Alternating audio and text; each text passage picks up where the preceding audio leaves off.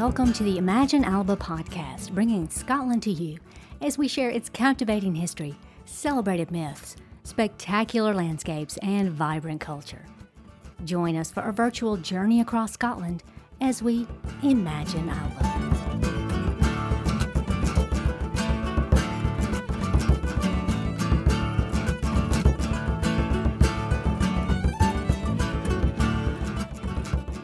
I'm your host, Michelle, coming to you from beautiful Argyll. Thanks for listening. Today, we've got part two of our exploration of the Argyll Highland Clearance Village, Arichonan. If you haven't listened to part one, I suggest you go back. That sets us up for the story that follows. We introduced Arichonan and a bit of its history, up to the point that the tenants got that infamous notice that they were to, quote, flit and remove themselves from their homes forever initiating a notorious Highland clearance riot.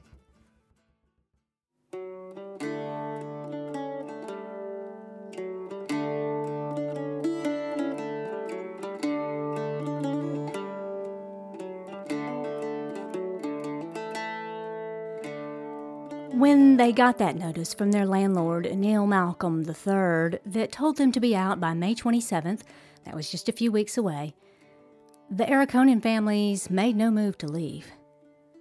On the day, which is a minor holiday, Whit Sunday, the sheriff came by to see if they were gone, and they weren't even packed. It was obvious that there was nothing that he alone could do. These folks were not budging. The sheriff returned on June 13th with two dozen estate workers. According to one story, the men of the village were lured away on some pretense but a contingent of ladies led by feisty widow Mrs. Catherine McLaughlin Campbell met them with pitchforks and frying pans, and proved that indeed hell hath no fury like a woman scorned. The posse bravely ran away.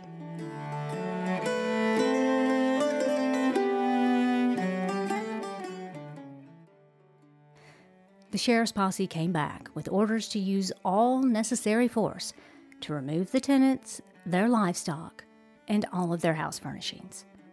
Armed with sticks and stones, upwards of 60 people, so by this time neighbor villages are joining in. They were waiting when the authorities came for that third time.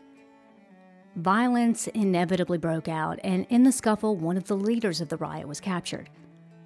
The police made several tactical retreats towards the main town, Loch and they even caught a few more prisoners. However, the mob just kept pursuing them, and soon its numbers swelled to more than 200 angry Gaelic farmers. In the Argy Bargy, the veteran dragoon got the worst end of it. William Martin complained later, quote, The mob were using sticks and stones. I was half dragged over a dike.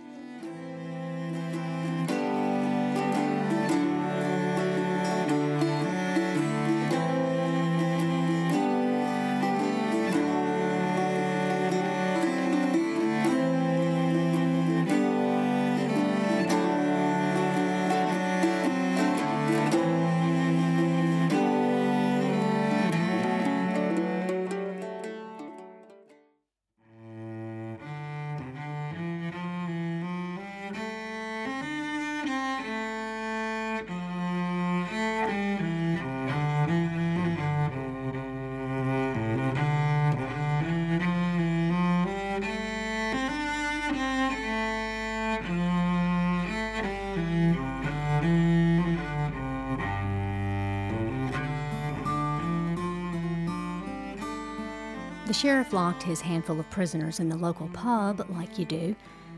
But other than Martin and a few cops, the posse was really mostly just a bunch of estate workers, gillies and gamekeepers, not policemen.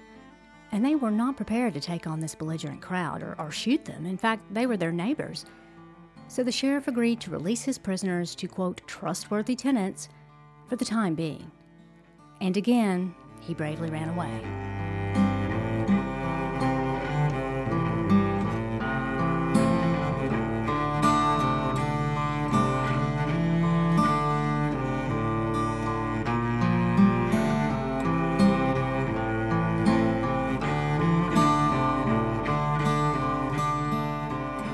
By this time, the sheriff was thoroughly disgusted, so he tried to call in the military. The government rebuffed him. They had plenty on their plates to be worrying about some minor scuffle in the highlands. It was suggested that instead, maybe he should open a dialogue with them, uh, perhaps in their language. Calmly explain the reasons behind the removal that the government said, quote, created such unusual disturbances among a hitherto well behaved and orderly rural population. Finally, a Gaelic interpreter was brought in to meet with the tenants. We don't know exactly what he told them. Perhaps he laid out the argument that further resistance was futile, that eventually the military would come right in with heavy artillery, sail right up Loch Sween, and blow them all to kingdom come. That's what the sheriff wanted to do, after all. More likely, Martin and his goons would burn the farmers' houses down, with them inside if need be. After all, that was actually happening in other cleared villages.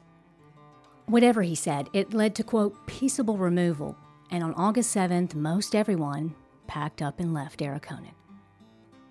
Stay with us. After the break, we'll explore the aftermath of the Arichonan clearance riot.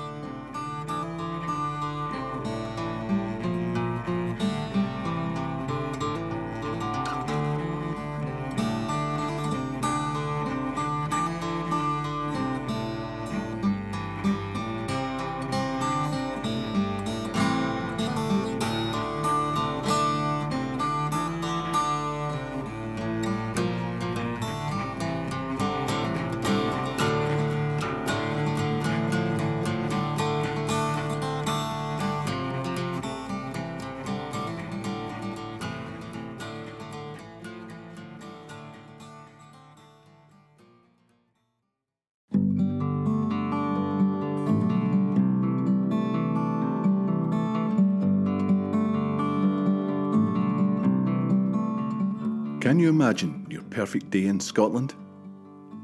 Would you make a pilgrimage to the land of your ancestors? Or explore magnificent castles and mysterious stone circles? Perhaps you would hike into the heart of an ancient supervolcano or follow in the footsteps of legendary kings and powerful druids. Maybe you would top it all off by indulging in world class seafood and, of course, a dram or two of the local whisky. No matter how you imagine your perfect day in Scotland, we'll help you make it happen on an Imagine Alba private day tour, local experience, or self drive itinerary. Visit imaginealba.com to find out more. Imagine Alba, find your Scottish soul.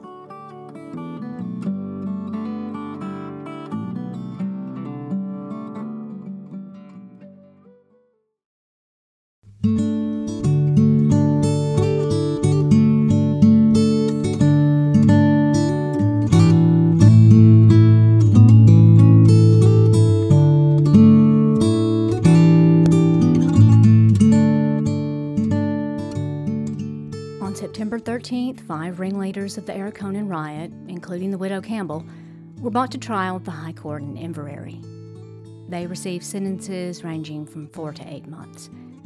You can still visit the jail in which they were held. Understandably, none of the Arichonan families chose to take their landlord's offer to move to Australia.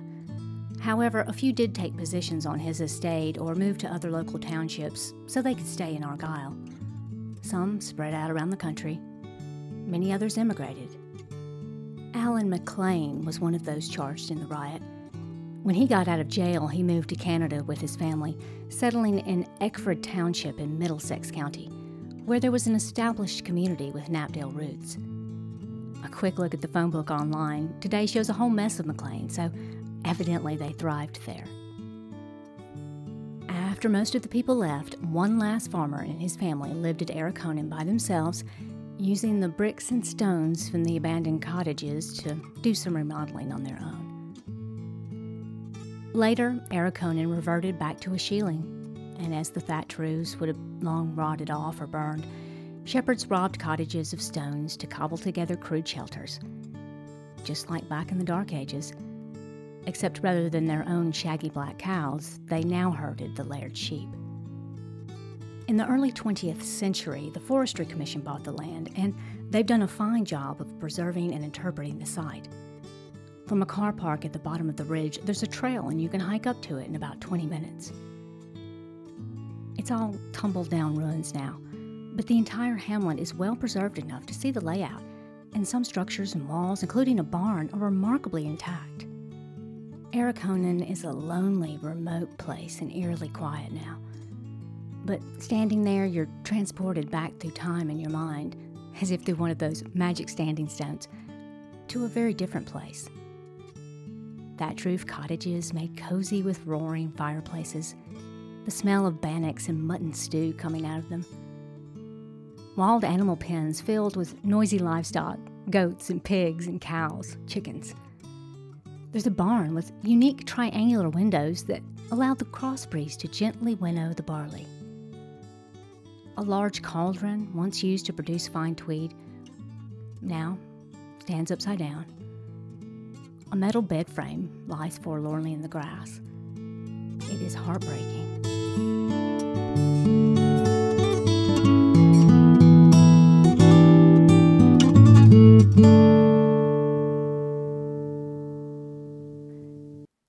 Separated by 170 years, standing there, you feel that these people aren't just faceless tenants. They're folks like Neil McMillan, a father of 10, who scratched his name in the doorway of his no doubt crowded but snug cottage, and you can still see it. Neil was one of those arrested in the riot, along with widow Catherine Campbell and Alan McLean. Can't you just imagine them? Sticks and stones in hand, fighting for their homes with everything they had. The same thing happens time and again throughout world history, of course. Clearing natives to exploit their resources. It still happens today. In some cases, Scots who had been forced to leave their homeland did the same to Aboriginal Australians or Native Americans. I know because my own ancestors were among both the cleared and the clearers growing populations competing for scarcer resources, successive famines, the industrial age. In hindsight, we know the feudal way of life at Arichonan, however idyllic it may have seemed on the surface, was a hard scrap life, and it couldn't last forever. Farmers eventually migrate to the city. The course of capitalism, hated or loathed always marches on. Isn't this the way of things? Try telling that to Catherine Campbell from the business end of her pitchfork. However, that said, as we've seen in Arichonan, the fact is the vast empty landscapes that you see in Scotland today, however beautiful, are merely a shell of what it was. Once covered with more than 35 million acres of verdant native Caledonian forests, less than 44,000 acres remain. Many thousands of people lived here, thrived here until the 19th century, many more than today. And while throughout history they did their fair share of cutting timber and farming and fishing, it was in a way that helped preserve the local resources for future generations. It was sheep that transformed much of the highlands into an ecological and social desert. Professor Ian Stewart describes sheep as a woolly locust Putting profit before people in this way nearly destroyed not just a society, but also an entire landscape. And Scotland's population, its rich Gaelic culture, and its rare ecosystem are still struggling to recover.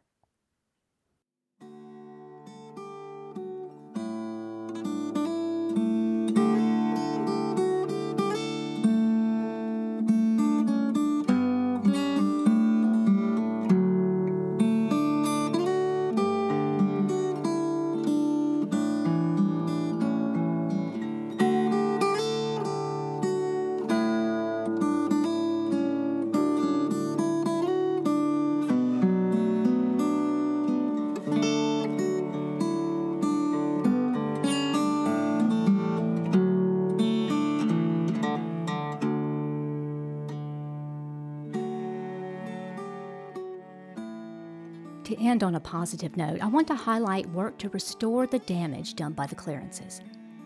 Native flora and fauna, such as Caledonian pines, Scottish wildcats, beavers, and eagles, are being reintroduced. Government programs are helping incentivize farmers to raise native woodlands instead of sheep.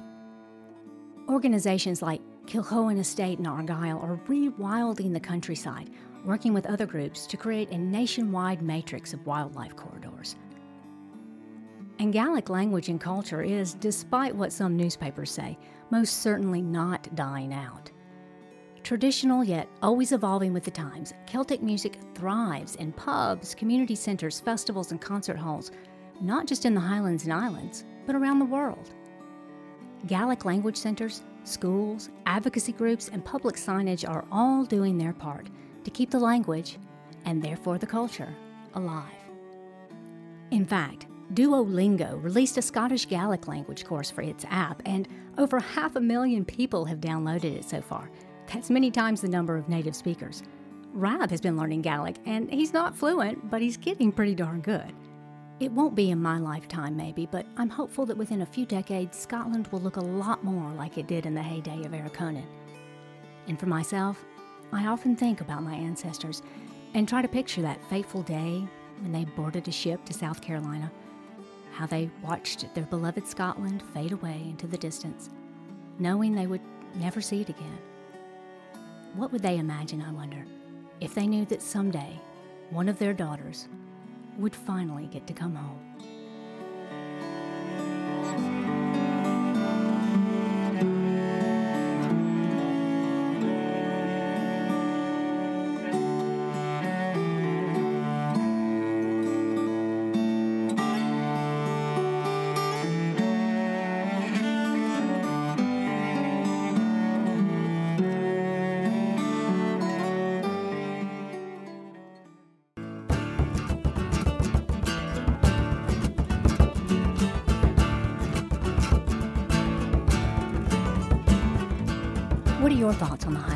Have you ever visited a clearance village? Were your ancestors cleared and then emigrated somewhere else in the world? Get in touch with us through our website, imaginealba.com, or send us an email at imaginealba at yahoo.co.uk. Look for us and tag us on social media with hashtag ImagineAlba. Also, be sure to browse the website for Scottish inspiration. We have articles, images, videos, music, and 360 tours that are free for the clicking. And do subscribe to our monthly newsletter. Thanks for listening. This is Michelle for the Imagine Alba podcast. Until next time.